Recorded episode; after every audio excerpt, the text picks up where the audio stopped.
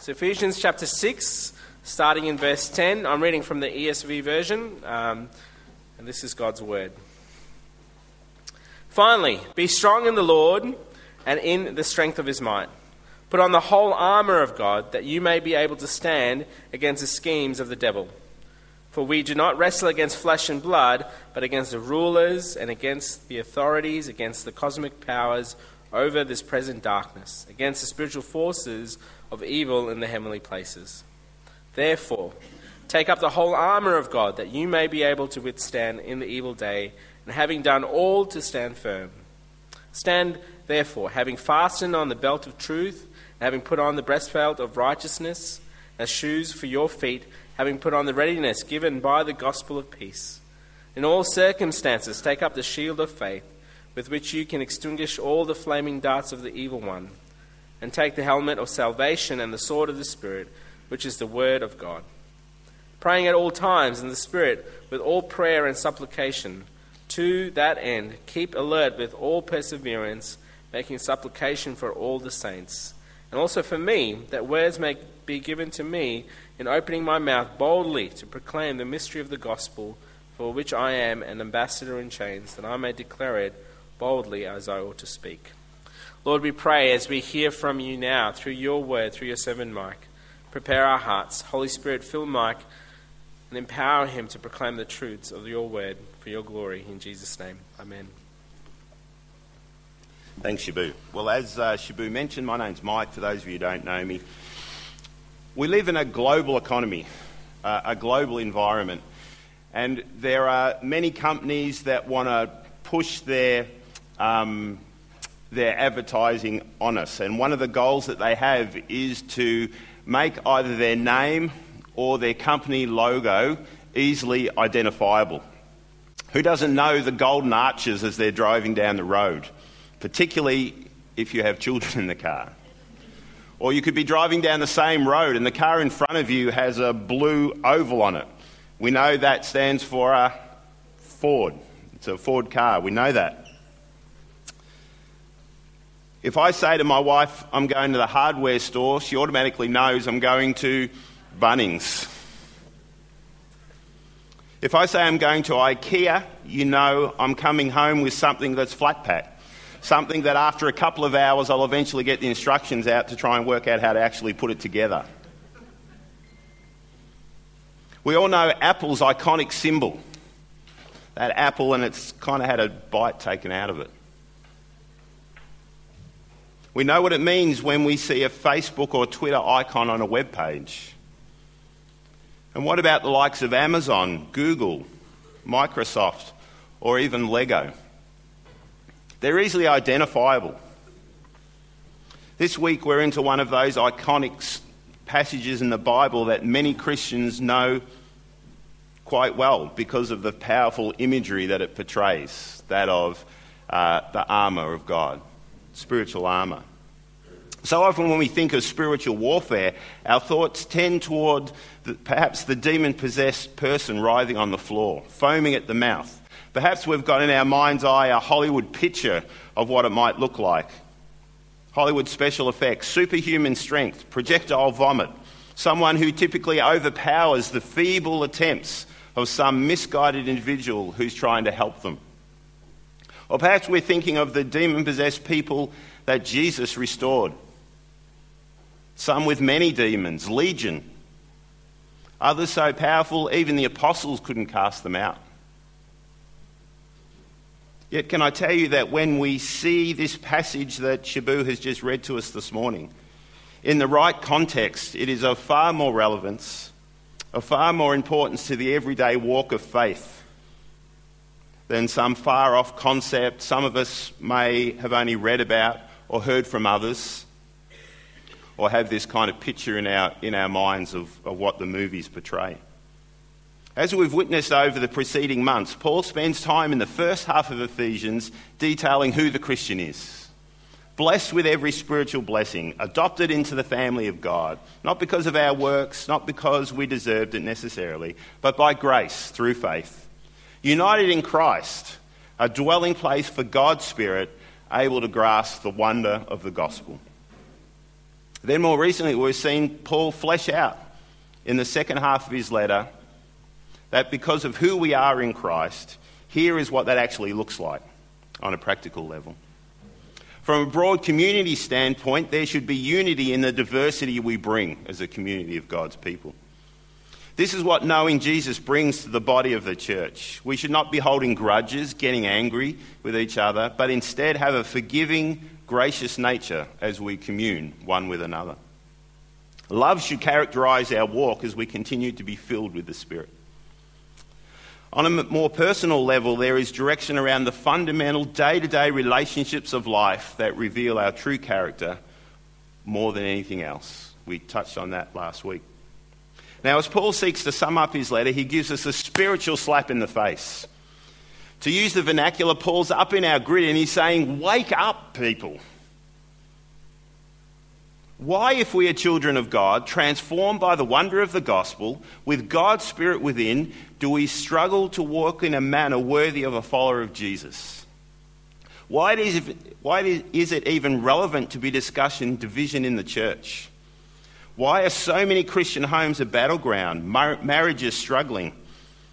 Why is it some, why does it seem that some homes have such little harmony between a parent and a child?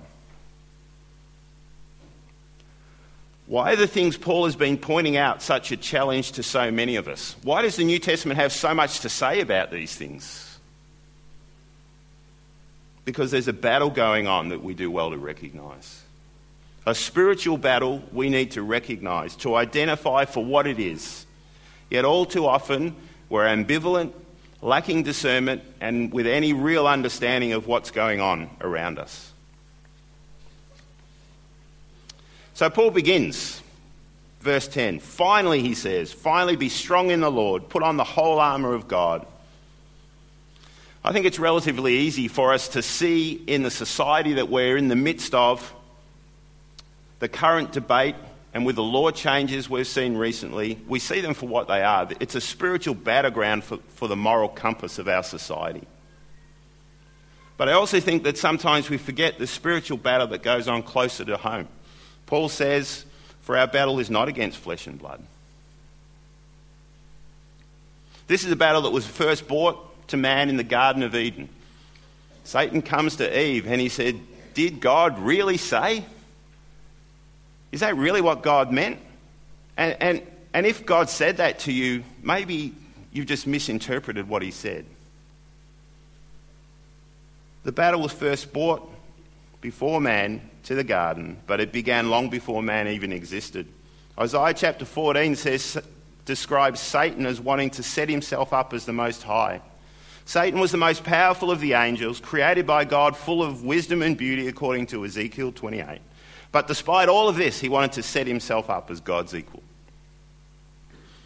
There is a heaven, heavenly battle ensues where Satan and a third of the angels that supported him are thrown out of heaven. And ever since then, Satan has sought to undermine the work of God and, by extension, the work of his people. Paul says here in verse th- in verse eleven that the devil is a planner, one who is scheming against us. Remember that he has th- had thousands of years to perfect his craft. He has that combination of cleverness, of hard work, and much practice that make him such a formidable foe. Thankfully, we've not, we don't have to be ignorant of his schemes, though, because God tells us what they are. He reveals it in, in the Scriptures. We, we mentioned briefly about Adam and Eve, the first sin. But let's have a look at a few other things the Bible reports of Satan's activities and efforts. It was he, Satan, we're told in First Chronicles chapter twenty-one, that incited David against God to take a census of the people. God said, I don't want you to do that, David. David did what God asked him not to. Satan incited him. We learn in the book of Job that he's able to bring sickness and natural calamity that leads even to death in the case of Job and his family. Paul reports to us in First Thessalonians chapter two how Satan hindered his intention to visit the Thessalonian church. He disrupts the pl- travel plans of God's servants as they go about the work of ministry. Revelation chapter two, we read these words in the letter to the church to, Smyr- to Smyrna. Behold, the devil is about to throw some of you into prison. Several stories in the gospel we know speak of the devil's ability to afflict people with sickness. Acts chapter five describes that it was Satan who enticed Ananias to lie to the Holy Spirit. Second Corinthians chapter seven, we find that he even infiltrates the church with false teachers, those who pose as servants of righteousness. False teaching is one of his primary schemes in attacking the church, and according to Colossians chapter two, legalism is one of the main schemes that he has in undermining the church's effectiveness. Legalism is that idea that we can improve our status with God by certain righteous behaviours, by doing the right thing, to somehow gain God's favour. And in the setting of our passage, we learn that one of Satan's primary efforts is to disrupt, to undermine the principal relationships of life. That's why this section occurs right after the instructions on household relationships. Satan intrudes on our most intimate relationships in, a, in an attempt to destroy them, to render them ineffective. When you're in the middle of a dispute with your spouse, your kids, your work colleagues, or even with those in the church, I wonder, do you take the time to recognise the battle is not being waged, nor is it won when you prove you're better in some way than someone else that you might be in conflict with? So Paul says, wake up. Don't be naive to the enemy's schemes. At least five times he asks us to stand firm, to be aware, to keep alert as we look through this passage. Now, I want to be clear, I'm in no way saying that we are not, each of us, accountable for our own actions, for our own sin and the choices we make. Nor am I saying that every calamity, illness, or struggle is directly attributed to Satan. Now, it's not my fault God, Satan made me do it. None of us are without, without um, excuse. But I do think we need to be clear about the battle that rages for the testimony of our God, a testimony that each Christian has the potential to either enhance or, dis- or besmirch. So therefore, in verse thirteen, Therefore, Paul says, take up the whole armour of God that you may be able to withstand in the evil day, and having done all, to stand firm. I cannot help but feel at times we take the imagery that God, that Paul gives us in the following verses uh, too literally. How many books, Sunday school lessons, or pictures do we have in our mind's eye when we read the next few verses? The armour of God. We've got the picture of a soldier and he's just standing up and he's got the armour on. Sometimes I think it leads us askew in our understanding of what Paul's trying to get at. I'm sure Paul's intent was not to impress upon us the armour per se, but the importance of being prepared as every soldier is facing the battle that he's in. Neither do I think that Paul was implying the readiness for the spiritual battle every Christian faces many times, day or night, is something that you can take off and put on whenever you think you might be needing it. The battle we face is a spiritual one. The resources God gives us to overcome are spiritual, and they are available to us at any time, night or day, for it is often when we least expect or are able to cope that the enemy attacks. Perhaps it's due to tiredness. There is sadness of heart. We've been hurt by something that someone has said or done.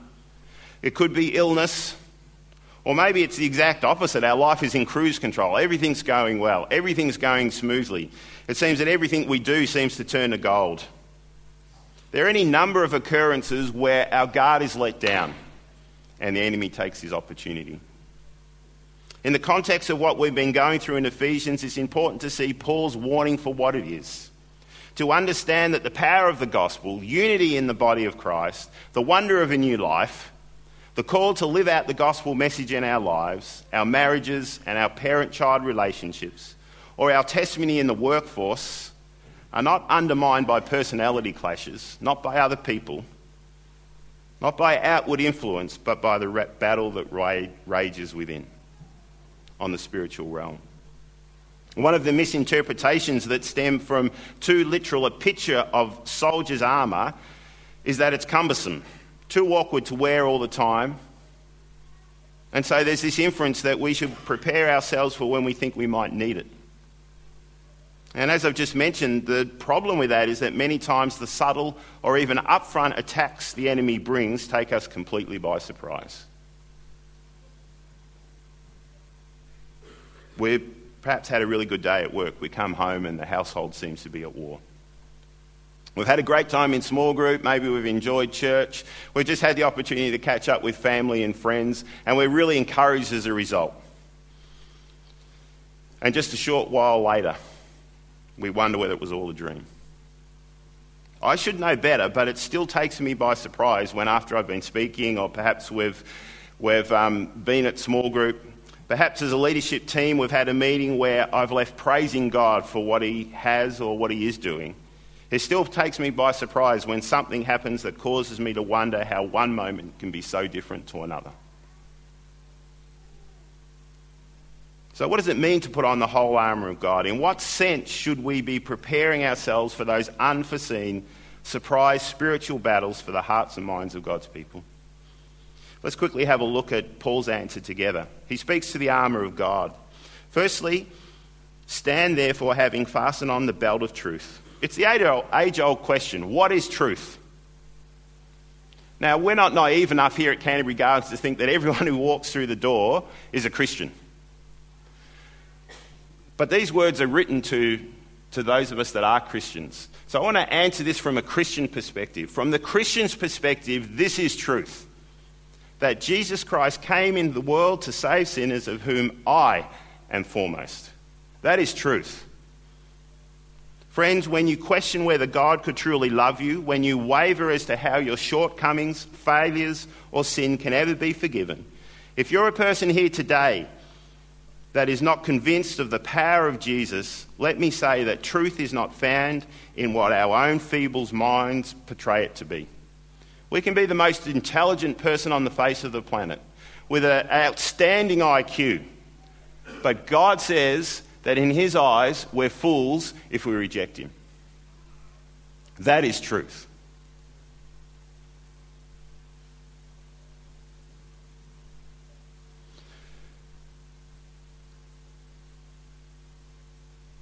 Truth is found in and through a life-changing encounter with Jesus Christ.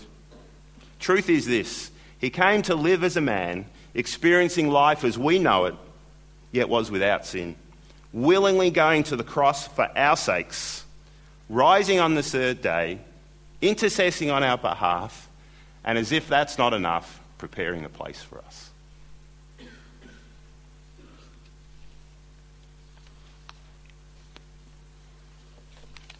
Well, Paul goes on and he, he talks of...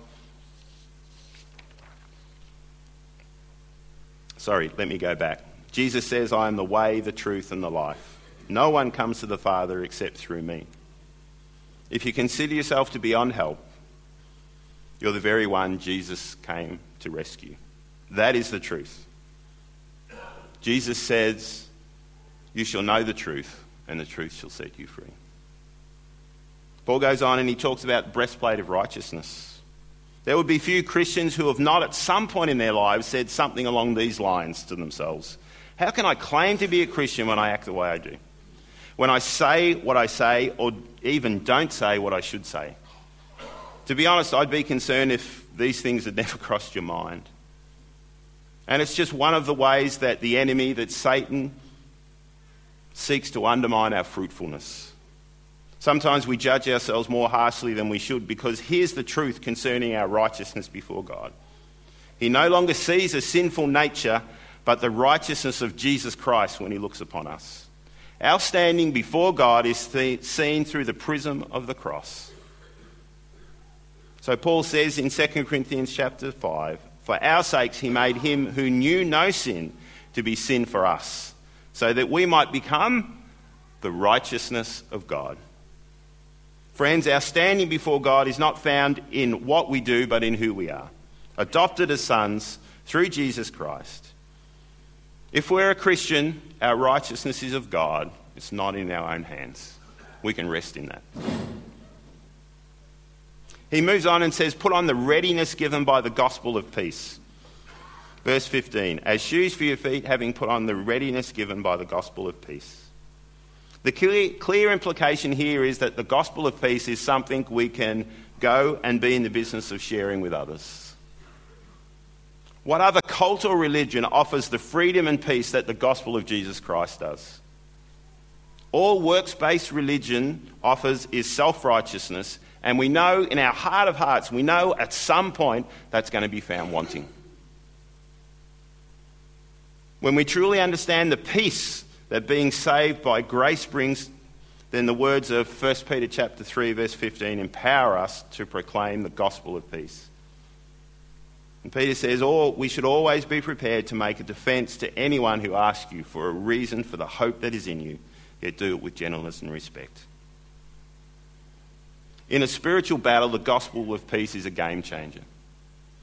It enables us to present the wonder of God's grace to those around us.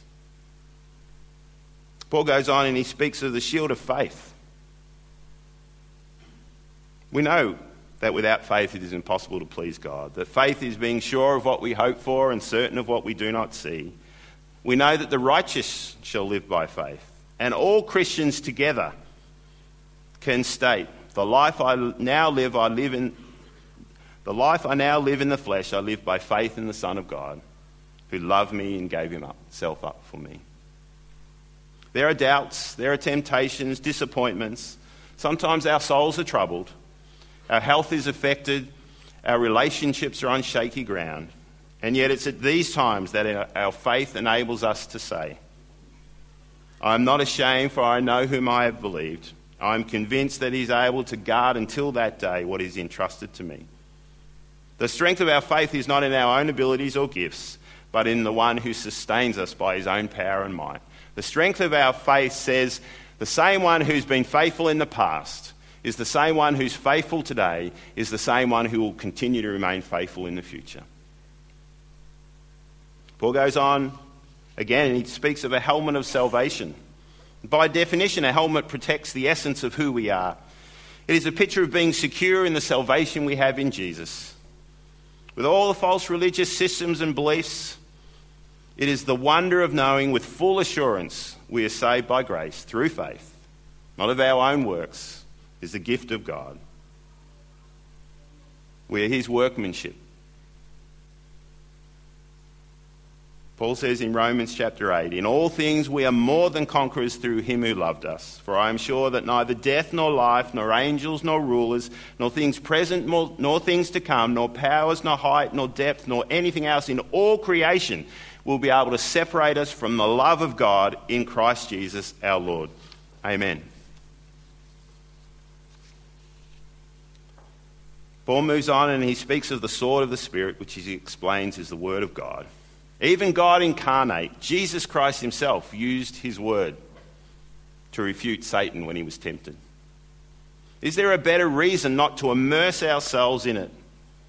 Is there any greater authority, any greater word that has stood the test of time? Any book that has not been used to change more lives? Is there any piece of literature that has not brought more comfort, encouragement, conviction, revelation or wisdom? Why? What is it that makes this book so special? It's because of who the book reveals to us. How it speaks to our own state and how God's Spirit takes these words and brings them alive to us. How is it that we can read it over and over again and yet it continues to surprise us? It continues to challenge us. It always seems to be new and alive. Because we know that all Scripture is God-breathed. God uses it to teach us, to grow us, to transform us. Well, as we get down to verse eighteen, I think sometimes it's it's a verse that's overlooked in our discussion about the armour of God. Because prayer, talking, communing with our God is like the thread that holds the armour together. Mark chapter nine, there's this story of the disciples, and they come to Jesus and ask, why couldn't we cast out this particular demon out of this, this boy? Jesus said, well, this kind only comes out with prayer.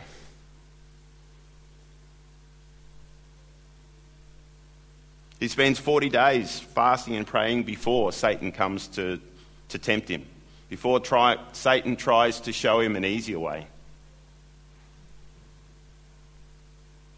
Every smart soldier knows they must keep the line of commun- communication open to their commander. God has directions for us to follow. He does this through his word, through our communing with him, as the Holy Spirit prompts us. Satan hates it when we pray. He knows prayer strengthens us and keeps us alert to his deceptions. With the full armour of God and the power of prayer, we can be ready for whatever the, uh, the enemy might throw at us. And then Paul, at, at the end of this section, verses nineteen and twenty, he has a personal prayer. I, I think that's a wonderful prayer to be praying for our father, fellow brothers and sisters. He says, pray for me, that I may be giving, give, that I may be given to me an opening my mouth boldly to proclaim the mystery of the gospel, for which I am, am an ambassador. I wonder when we pray for each other, do we ever pray for boldness in proclaiming Jesus to those around us? Well, as we conclude this morning, church, um, can I ask, do you recognise the spiritual battle we're in? First Peter five eighteen kind of sums it up. Be sober-minded, be watchful, your adversary the devil prowls around like a roaring lion seeking someone to devour. From a community perspective, we as a church must guard against the enemy's desires to make our testimony ineffective. He does this through division, through jealousy, through gossip, through false teaching, through being hung up on the small stuff, what I like to say, the colour of the carpet syndrome.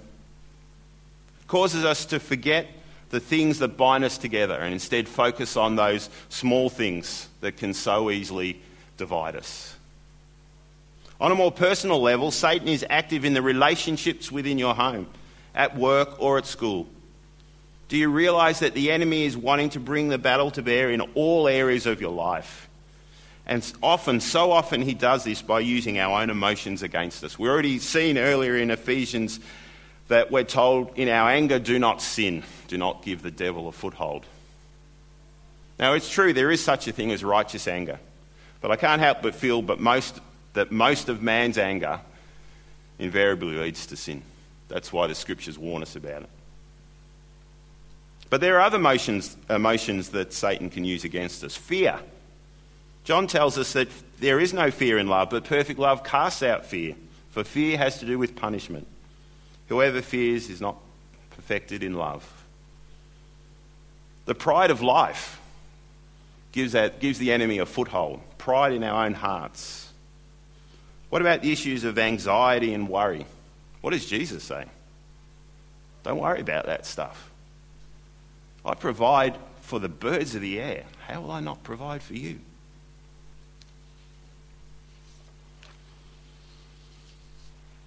He uses hard-heartedness. Jesus even accused his own disciples of hard-heartedness at times. And Satan can even use the best intentions of others to tempt us into unhealthy thinking. Matthew chapter sixteen, Jesus has just described what's going to happen. Described the result of his ministry. And Peter comes to Jesus and he says, that's not going to happen to you. That, that won't happen. I won't allow it. What does Jesus say? Jesus says, get behind me, Satan, for you're not mindful of the things of God, but of the things of man. Even the best intentions of people can lead us astray, can be used by the, the enemy to tempt us. The next time you're in conflict with someone, you get angry, worried or fearful, consider how your response can bring healing to the situation or allow things to grow and fester. When you hear someone gossip about yourself, perhaps, or you've had a fight with your spouse, Perhaps you've not got your own way, or even someone has given you a pat on the back. God says, be aware. Remember the power of forgiveness and the subtleties of the enemy to use your own emotions against you. God's armour points to what God gives us in Christ. We have all the resources we need to overcome the spiritual attacks of the enemy, yet without recognising a real need for God's divine power, wisdom and strength, there is the danger that it just becomes all about us, that we rely on ourselves. The reality of standing for God's truth is that we can expect Satan to attack us. Yet the tragedy is that we can make it all too easy for the enemy by allowing our own blindness to sin and selfishness to undermine our fruitfulness. No discussion on this point, I don't think, when we're talking about spiritual warfare in this context, is out com- is complete without considering the words of James chapter four. Can you please just quickly, as we close, turn with me to James chapter four. James, James refers to the turmoil of the inner person, a turmoil that gives the enemy a great head start in the battle that he brings to our doorstep. James chapter four. From verse one, let's read what it says. What causes quarrels? What causes fights among you? Is it not this, that your passions are at war within you? You desire and do not have, so you murder. You covet and cannot obtain, so you fight and quarrel. You do not have because you do not ask. You ask and do not receive because you ask wrongly to spend it on your own passions. You adulterous people, do you not know that friendship with the world is hatred towards God? Now please bear in mind as we read this, James is talking to Christians. This is not addressed to non-Christians. Therefore, whoever wishes to be a friend of the world makes himself an enemy of God. Or do you suppose that it is no purpose that the Scripture says, he yearns jealousy for the Spirit that he is made to dwell in us? But he gives more grace. Therefore it says, God opposes the proud but gives grace to the humble. Submit yourselves therefore to God. Resist the devil and he will flee from you. Draw near to God and he will draw near to you. Cleanse your hands, you sinners, and purify your hearts, you double-minded. Be wretched and mourn and weep. Let your laughter be turned to mourning and your joy to gloom. Humble yourselves before the Lord and he will exalt you. Are there things in there, things in your heart that's giving the enemy a foothold, a stronghold that you might need to put right? We as a church ask that you seek help. When one part of the body suffers, it affects all of us. And I just want to finish on a high now, because praise God, the war is won. The cross of Jesus Christ won victory over sin and its accompanying, accompanying sentence of spiritual death. That is the truth. God gives us the opportunity to see the beginning and the end. Jesus said he has overcome the world. We're told that he has disarmed the rulers and authorities and put them to open shame by triumphing over them. We're told, little children, you are from God and have overcome them, for he who is in you is greater than he who is within the world.